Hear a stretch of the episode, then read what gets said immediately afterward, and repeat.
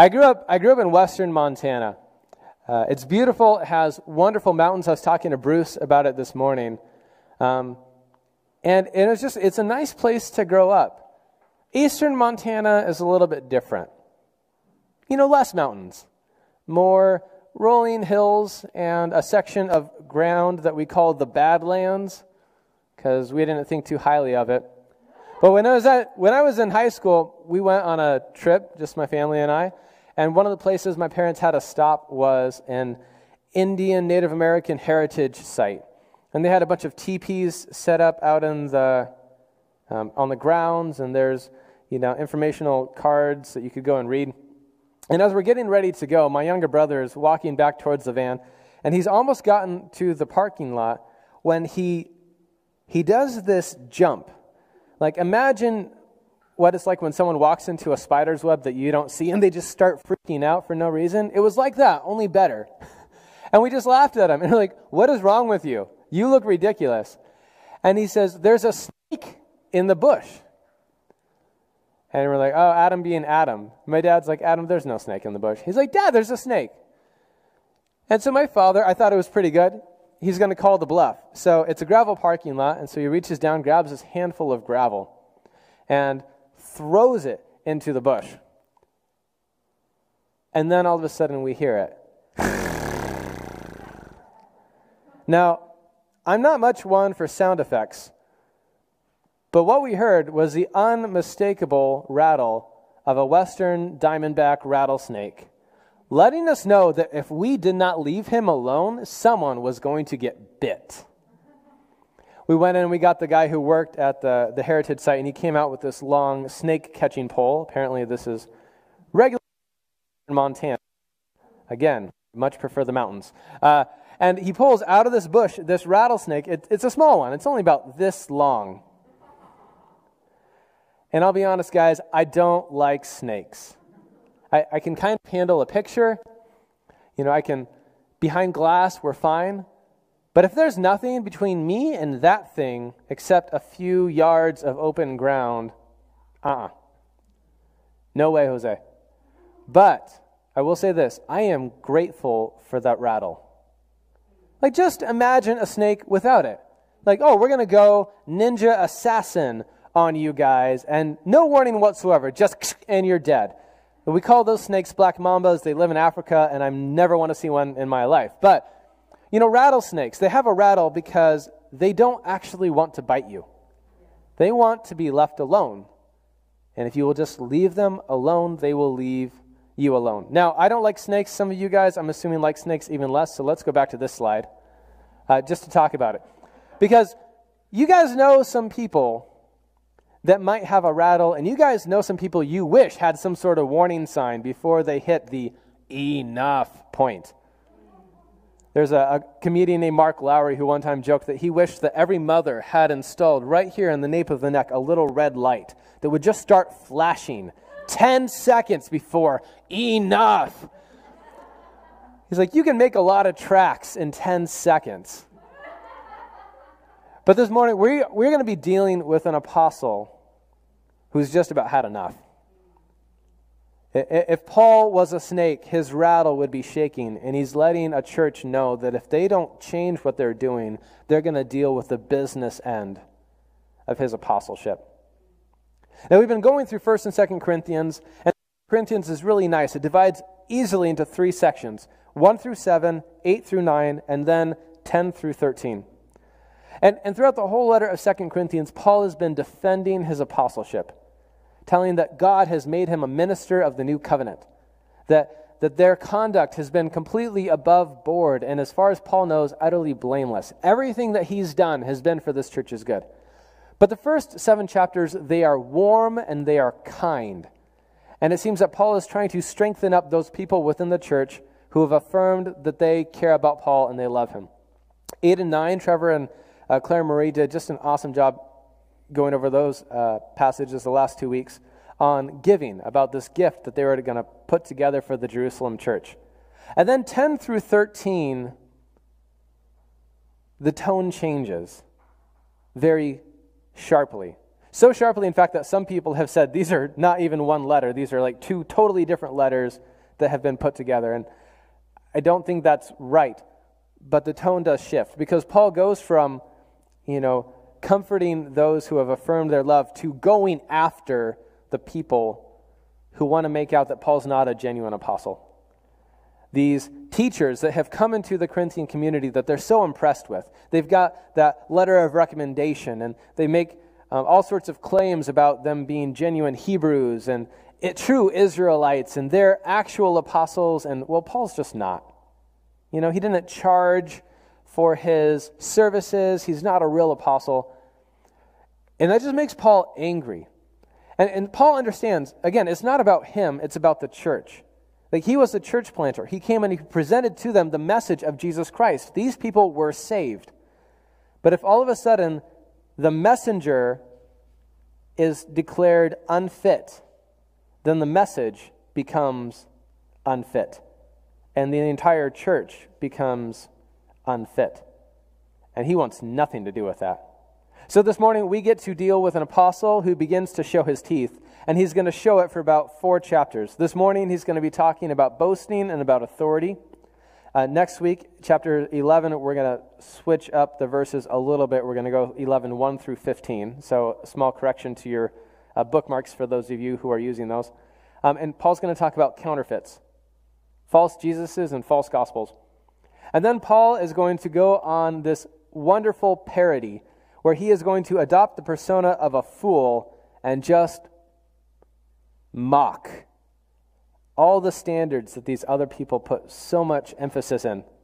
And then in chapter 13, he concludes with a I am coming, and when I show up, we're going to deal with things, good or bad. And it's up to you guys. So that's, that's kind of where we're going. But here in chapter 10, the tone changes, and Paul begins. By the humility and gentleness of Christ, which is Paul's just modus operandi. He looks to Christ and he imitates what he sees Jesus doing. By Jesus' humility and gentleness, I appeal to you. Me, Paul, who am timid when face to face with you, but bold towards you when away. Look, I beg you that when I come, I may not have to be as bold as I expect to be towards some people who think that we live by the standards of this world. You can just see the warning light beginning to flash here. Like, I don't, I don't want to have to show up like that. And NIV translates the standards of, sorry, let me point down here for you on camera, standards of the world. Um, other translations will lead according to the flesh. Just the way that humans operate. We're not, we're not operating in the Spirit of God. They accuse us of being underhanded and deceitful and tricking people, just like everyone else in the world. And he says, For though we live in the world, I mean, we're, we're humans like everyone else, we do not wage war as the world does. The weapons that we fight with are not the weapons of the world. On the contrary, they have divine power, God assisted strength to demolish strongholds. And now he's going to tell us what those are. We demolish not people, but arguments. We demolish arguments and every pretension, every high and lofty thought that sets itself up against the knowledge of God, and we take captive every thought to make it obedient to Christ. Paul and his apostles are coming after not people, but the ideas of the world that lead people astray. And they are going to drag them out and have it out with them until every thought becomes obedient to Jesus Christ. But this authority and these weapons God has given, they can be used against people. He says, We will be ready to punish every act of disobedience once your obedience is complete. Which I love. You just, you know, this guy cares about these people. And, and the picture that I always get here in verse 6 is of with my kids, sometimes I give them an instruction like, you need to clean up your blocks. And no one moves. Like, okay. If I get there into your room and you guys haven't finished cleaning up your blocks, there will be consequences.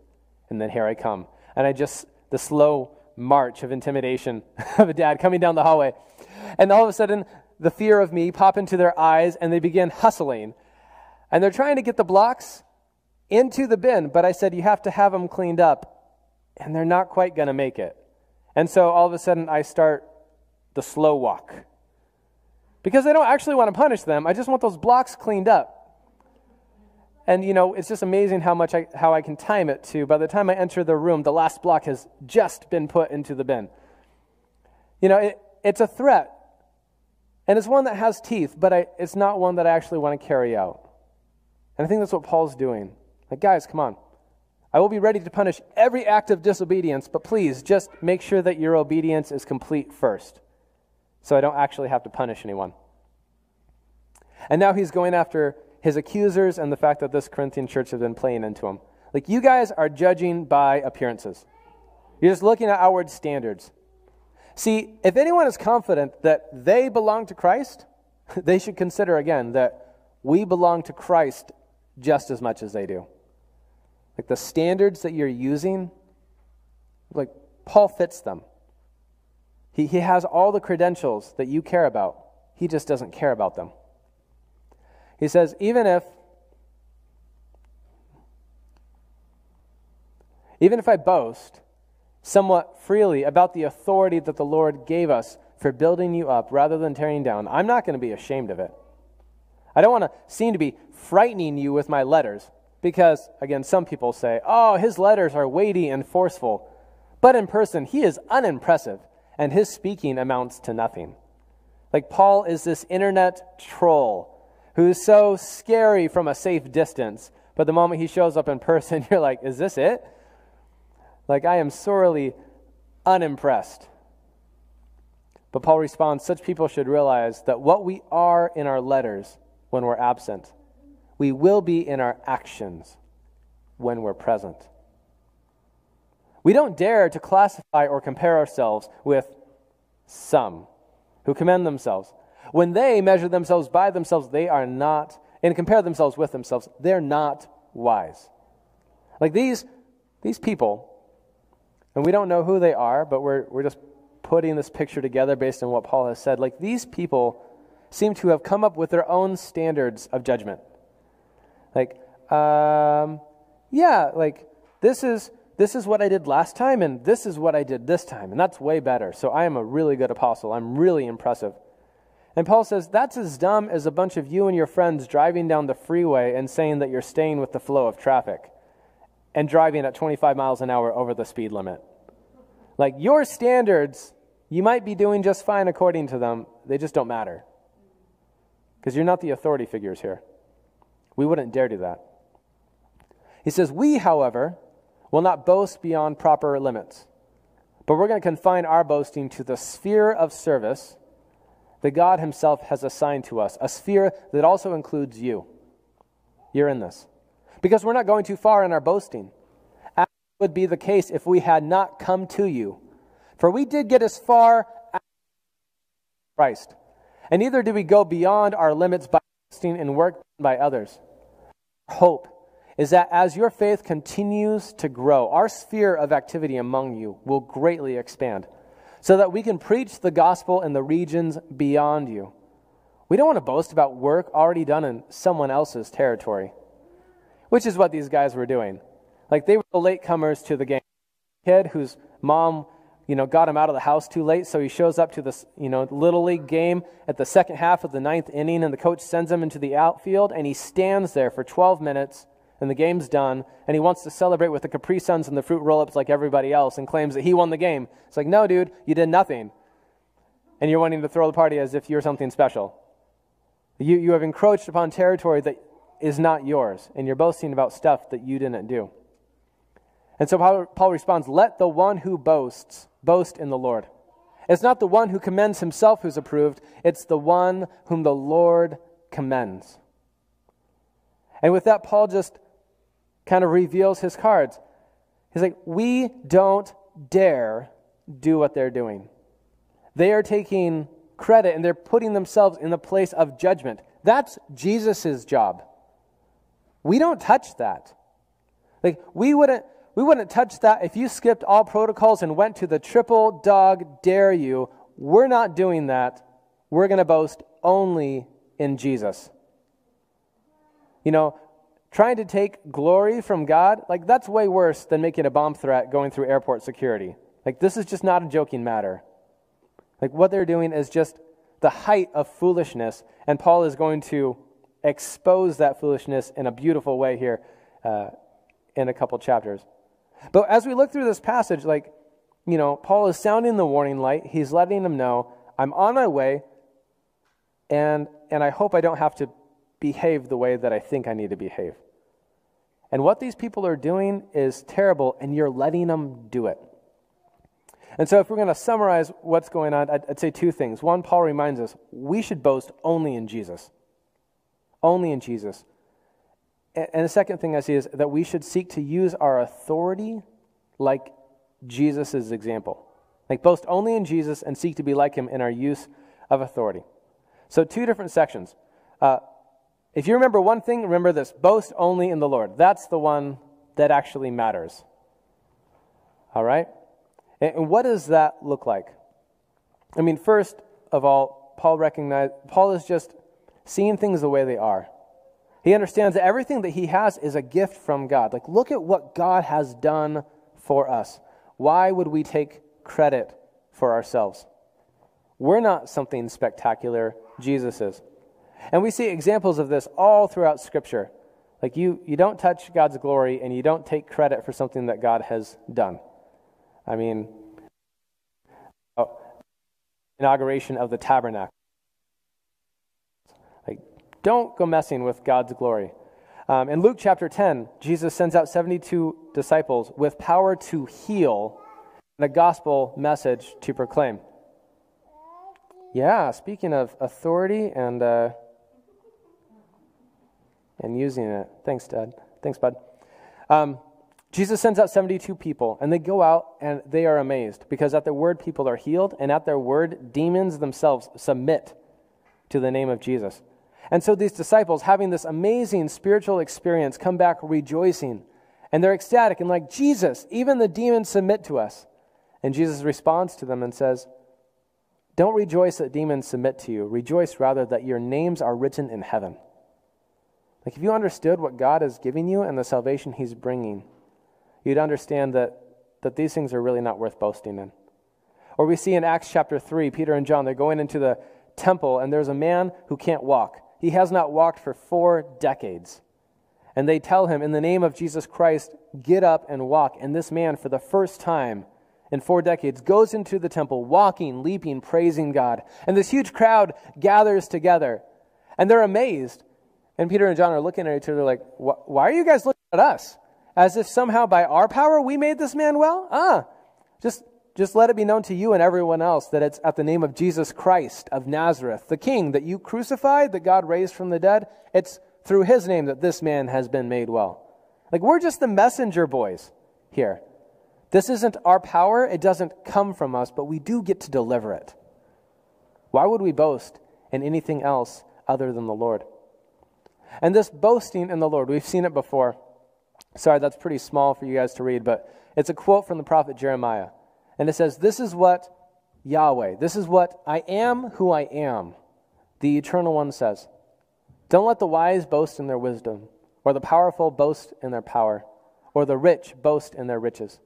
Those who wish to boast should boast in this alone that they truly know and understand that I am Yahweh who demonstrates unfailing love, and who brings justice and righteousness to the earth. And that I delight in these things. I, Yahweh, have spoken. This is what our God has invited us to do know who He is. And if we understand that, then, then there's no reason any of us are going to try to take credit for ourselves. So, what would that look like for us? I mean, a, a few things.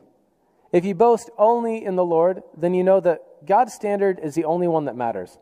So we're not going to let ourselves be tricked into using worldly standards of our success. It's not about, you know, how much money we've given, how much time we've invested. Like those metrics, while good, are not the standard by which we'll judge. Jesus is the standard by which He will judge us, and we don't know. Paul was able to tell the Corinthian church, like, I don't know of anything against myself. Like, as far as I can think, in my motives and my actions, I am blameless. But at the end of the day, it doesn't matter. It doesn't matter because God is the one who's going to judge me. And so Paul lives in this tension of the fear of the Lord. And maybe some of us need to get a little bit scared. We live in a culture that we're kind of used to being watched at this point between governments and satellites and you know companies stealing our, our information over our phones like we just kind of assume we're being watched all the time and it's become not a big deal but it's a big deal like everything that we do will face judgment others of us maybe need to be reminded about how good this news is how good it is that God, in the midst of our failures and, and our blow ups and the bad things that we do, loved us enough to give us His Son. I, I don't know when the last time you guys just blew it really badly. Maybe it was only a couple days ago. Maybe it was a long time ago. And you just know, like, the pain, the guilt, the shame that comes from, like, not being the kind of person that you need to be, that you know you need to be, and that the other people know that you need to be too. And being able to recognize that God loves you right there, that He knows all about it, and that in His eyes, you are not, you know, Jordan the screw up, you are not Eric the mess up, you are not Paul the failure. You are Eric, his son, whom he loves, who is righteous with the righteousness of Christ. You are Paul, who has a part in a family and an inheritance that will never fade and it will never fail. God loves us. And if we just think about that, it might change the way we sing this morning.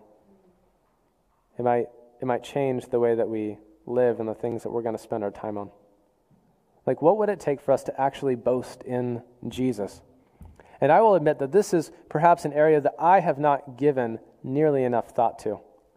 Because for me, the second part about, uh, sorry, about um, using our authority like Jesus has kind of been a little bit closer to my heart. And what I mean is this, and it's subtle, but let's just go through the passage real quick. So Paul begins saying, Look, I don't want to be bold against you guys like I might have to be. All right, so let's just be real here. I've got kids, and if you're on camera, I don't know that you can hear he's playing the drum set right now, and it's just really distracting. And this child is under my authority from God, and I have a choice in what to do. And one of the choices that I made this morning is that I value worshiping with my family, and I want them here. And so I invited my wife to say, Bring the kids, and if they're distracting, they're going to be distracting. But it's important that we learn how to worship God as a family. And this little guy uh, right here is awesome. And he's a gift. And I get to learn to try to be like Jesus to him. So thank you for giving me an example today. Please go sit down and be quiet. Uh, yeah. So Paul says, like, I don't, I don't want to be bold. He goes on to say, look, we can punish acts of disobedience. We just like to wait till you guys have completed your obedience. He says, The Lord has given me authority for a reason to build you up, not to tear you down. I'm not going to be ashamed of it. This sphere that God has given me of authority has you in it.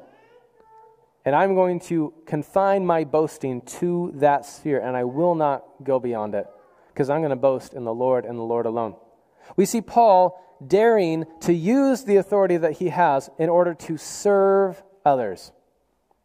He's, he's imitating Jesus. You know, Jesus, on the night he was betrayed, knowing that God had given him all authority, takes his shirt off, puts a towel around his waist, and washes dirty disciple feet. And we see Paul choosing not to use his authority and not to use his power for his own personal gain, but to serve the church. He sees him even at times choosing not to take action where actions needed to be taken. Like, I'm just going to put the pause on me doing what I have the right to do in hopes that you guys can figure things out. Like, what a gift that we might choose to not use the full extent of our rights and authorities in order to love and serve others. And, and authority is a scary thing for us. You know, we, live in a world that, you know, the old quote, absolute power corrupts absolutely. You know, and we see people abusing their power all over the place, using it for, for their own good and, and to hurt people and, and to build themselves up. And it's right for us to look at that and say Jesus would call us against that. Jesus would call us to lay down our rights and to lay down our authority in order to love and serve other people. That's what authority is actually for, it's for the good of others. But some of us, and this is where I'm tempted, fall too far off on the other side, where we actually want to abdicate the authority that God has given us. We want, we're, we're so afraid that we're going to abuse it that we want to pretend like we don't have it. And that's also a mistake. And the example of Paul and Christ would call us to actually use our authority that the Lord has given us to build others up. So, some of us, parents included, like God has given you your children, and you are responsible for them. And don't abuse them, but don't abdicate your authority. Work managers, you, I don't know of authority you might have in your life, but there are two sides both fall on. Don't abuse and don't abdicate it. Rather, be like Christ and use what God has given you in order to build others up. And that's something that I'm personally working on, even this morning. But again, if you're going to remember one thing, remember to boast only in Jesus.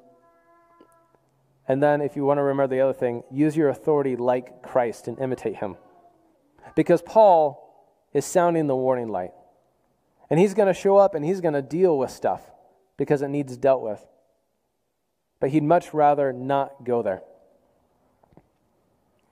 I heard a story, uh, secondhand, about Billy Graham, the, the late evangelist. I'm told that when he was just starting out in his ministry, there had been other evangelists that had come and gone who had really gotten in trouble. They had begun using the gospel as a means of gathering a massive amount of wealth for themselves. There have been major public moral failures that have, you know, tarnished the reputation of Jesus in society. And there's people who are get, you know, out there for public affirmation and, and to get attention for themselves. And so when they were talking, Billy said, We have a rule, and we don't touch the gold. We leave the money alone. And we don't touch the girls. We leave them alone. And we don't touch the glory. The glory that belongs to God. And it's a good rule. Because the one who boasts should boast only in Jesus. And if we really understood who Jesus is and what he's done for us, we wouldn't want to boast about anything else either. And when we look to our Savior and the way that he has loved and served us, and what he's done for us. I hope that we can be like him in the way that we use authority because Christ did come meek, gentle, and mild, not to judge the world, but to save it, to seek and to save the lost, and to give his life as a ransom for many. But Christ is coming. He will at one point return, and all will stand before him for judgment. There is a business end to our King. Paul knows it. And he's living in light of that. I hope that we'll know it too. So, in the meantime and today, let us boast. Boast in Jesus and Jesus alone, and be like him in our use of authority. Guys, let me pray for you. Gracious Father, thank you for what you've done uh, for us in your Son. God, I thank you that you are unlike any God we have heard of. You who choose to give generously, to, to show your glory in how much you can bless and how much you can give. Father, that to, to a creation that had fallen uh, away from you, that had rejected you, and was living in, in open uh, rebellion and hostility to you and your ways, you chose to love and bless enough to send that which is most dear to you. You sent us your Son to die in order that we might be saved, to come and seek us, though we were lost and wandering and astray. God, I thank you for Jesus. And I pray that, that we here in Family of Grace, both in person and online, would think about you today. That we would live in the fear of you and seek to be holy like you. That we would imitate Christ in the way that we behave towards others, in the way that we use our authority, in the way that we graciously choose to give up our rights and privileges so that other people might be blessed. Father, it's, it's hard, but I pray that more than anything, you would dazzle us by the goodness of your grace. And that your Son would be so amazing to us that we would just wouldn't boast in anything else. Let him be what we're talking about. In Jesus' name, amen.